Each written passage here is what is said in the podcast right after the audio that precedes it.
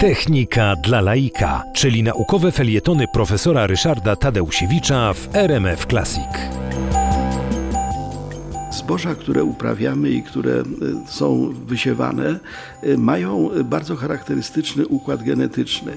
E, Trawy, od których nasze zboża się wywodzą, są diploidalne, to znaczy jest sytuacja taka, że kwitnące trawy, w bardzo specyficzny sposób kwitnące, są zapładniane krzyżowo, to znaczy pyłek z jednej rośliny zapładnia gamety z drugiej rośliny, powstaje w ten sposób zawiązek e, ziarenek, no, które potem się wysiewają, powstaje w ten sposób e, nowa, śliczna łąka, kwiaty i to wszystko, co znamy.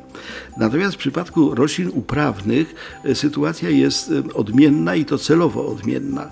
Otóż okazuje się, że dobrze jest, jeżeli zapłodnienie i wygenerowanie wobec tego ziarna y, następuje przez y, osobniki mające dokładnie taki sam skład genetyczny, czyli no, tak jakby najbliższe rodzeństwo, czy nawet powiedzmy y, jeszcze bliższe po- powinowactwo płodziło kolejne potomstwo.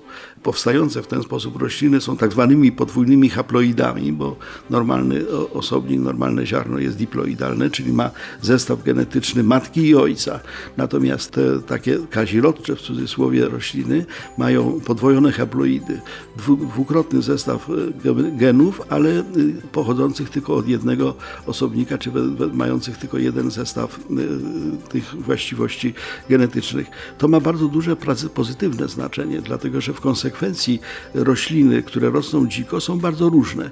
Mamy wyższe, niższe trawy, kwitnące wcześniej, kwitnące później, owocujące wcześniej, owocujące później. Natomiast w roślinach uprawnych, w zbożach, w życie, w pszenicy, w kukurydzy mamy rośliny identyczne genetycznie, wszystkie identyczne genetycznie. Wobec tego one równocześnie wschodzą, równocześnie rosną, równocześnie kwitną, równocześnie dojrzewają i równocześnie są gotowe do tego, żeby poprzez zbiory dostarczyć nam ziarna.